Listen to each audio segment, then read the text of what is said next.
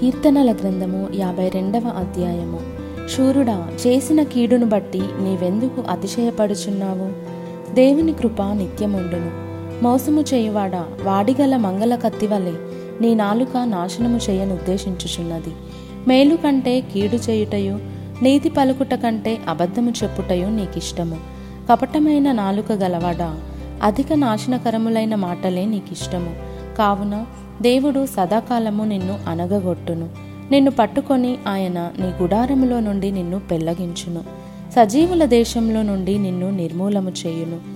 నీతిమంతులు చూచి భయభక్తులు కలిగి ఇదిగో దేవుని తనకు దుర్గముగా నుంచుకొనక తన ధన సమృద్ధి అందు నమ్మికయుంచి తన చేటును బలపరుచుకొనినవాడు వీడే అని చెప్పుకొనుచు వానిని చూచి నవ్వుదురు.